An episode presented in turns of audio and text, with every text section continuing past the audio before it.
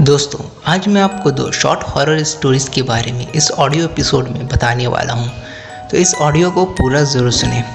तो चलिए स्टार्ट करते हैं इस ऑडियो को। ये स्टोरी है दो दोस्तों की, जो चाइना के न्यू एशिया कॉलेज में पढ़ते थे। ये लोग दोनों अपने कॉलेज के हॉस्टल में रहा करते थे। ये लोग दोनों उस कॉलेज के हॉस्टल के रूम नंबर ट्रिपल वन में रहते थे।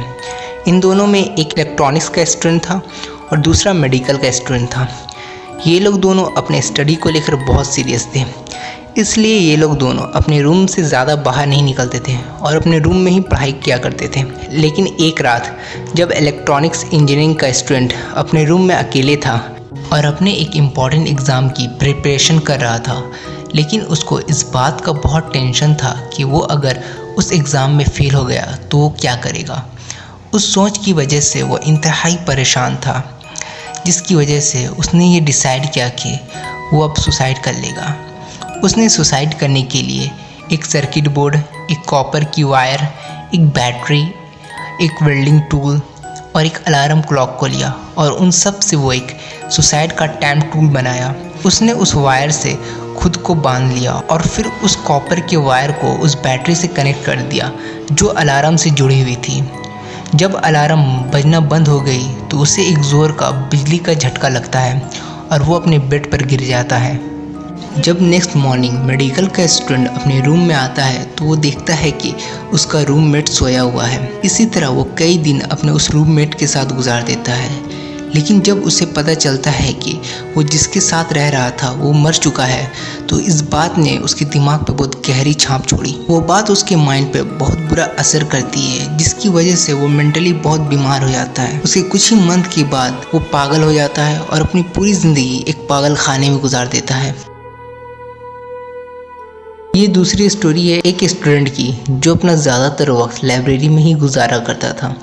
शाम के वक्त जब तक कि लाइब्रेरी बंद नहीं हो जाती, तब तक कि लड़का उस लाइब्रेरी में बैठकर पढ़ा करता था और फिर उसके बाद वो घर जाता था। हर रात घर की तरफ़ जाते हुए रास्ते में एक पार्क से गुजरता और उसे उस पार्क में हमेशा एक लड़की झूले पर बैठी हुई मिलती थी। आखिरकार एक रात उस लड़के ने उस लड़की के पास जाने का फैसला किया। जब वो लड़का उस लड़की के पास गया तो वो उससे बात करने लगा। उस लड़के को वो लड़की बहुत पसंद आ गई। अब हर रात अपने घर जाने से पहले उस लड़की से मिलकर फिर अपने घर जाया करता था। जब उस लड़के ने अपने दोस्तों को उस लड़की के बारे में बताया तो उसके दोस्तों ने बताया कि तुम जिस लड़की के बारे में बता रहे हो, वो बिल्कुल उस टीचर की बेटी की तरह लगती है, जो एक कार एक्सीडेंट में मारी गई थी। उसकी दोस्तों ने बताया कि उस टीचर की बेटी की लिटिल फिंगर नहीं थी।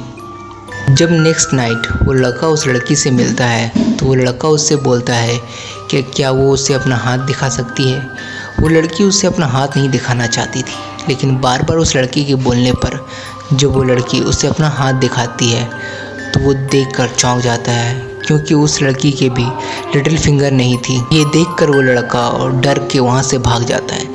इसके बाद, कुछ मंथ के बाद, जब वो लड़का दोबारा उस जगह से गुजरता है तो वो झूला देखता है, पर वो झूला बिल्कुल खाली होता है।